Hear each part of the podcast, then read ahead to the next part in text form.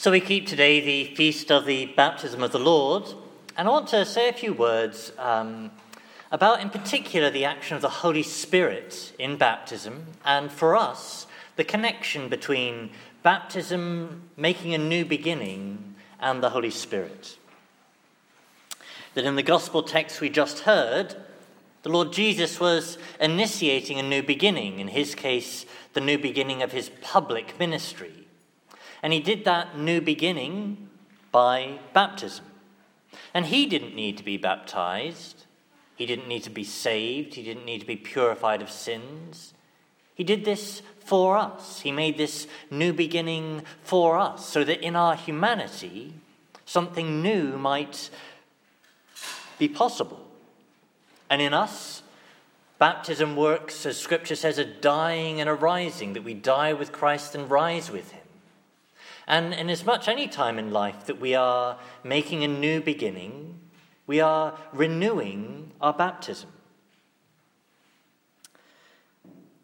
Well, as that account of the baptism made clear, the Holy Spirit was pivotal in his baptism, coming down from heaven in a visible form. And as we read all through Scripture, all through salvation history, we see the Holy Spirit active as the one who is present in creation and recreation. So at the very beginning, in the book of Genesis, it describes how the Holy Spirit hovered over the waters.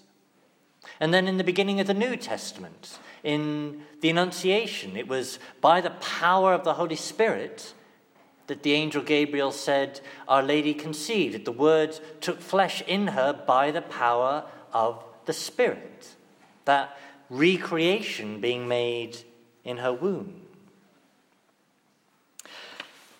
In our first reading, we had another reference to the Holy Spirit.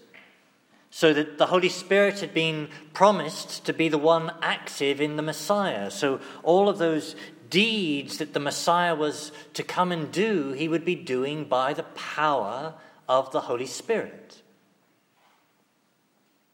Upon the cross, when Jesus died on the cross, it says that he breathed forth his spirit.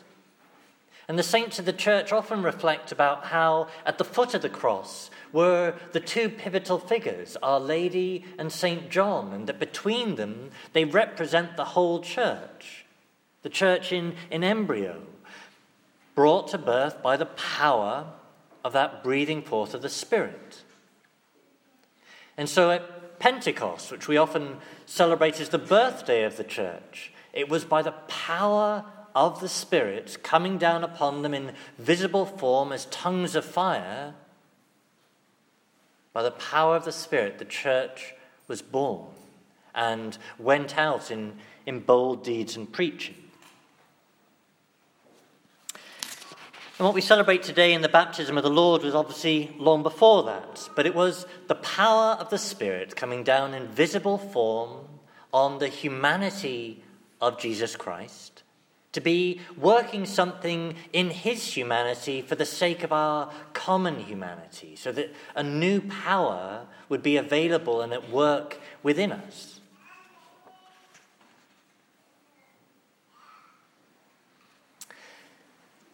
So, in us, whenever we make a new beginning, we're doing it by the power of the Holy Spirit, and we can trace the action of the Holy Spirit enabling us to do that.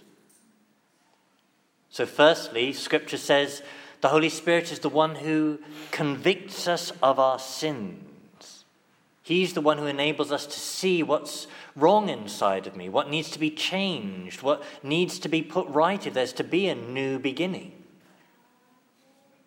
And the apostles teach about how that new beginning by the power of the Holy Spirit is linked with the forgiveness of sins. So on the day of Pentecost, when they'd been filled with the power of the Spirit, they went out and preached to all the people there. They said, Repent and be baptized, every one of you, in the name of the Lord Jesus, for the forgiveness of your sins, and you will receive the gift of the Holy Spirit. So, repentance and new beginning baptism, the Holy Spirit, and forgiveness, all there together. And even after baptism, when we need that renewed in the sacrament of forgiveness, in confession, again, it is by the power of the Holy Spirit that forgiveness comes to us.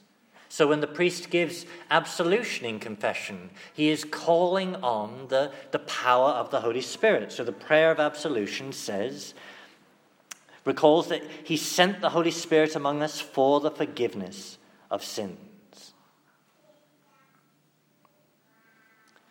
And of course, after that forgiveness, it's the Holy Spirit who gives us the strength, the power to be able to resist future sin.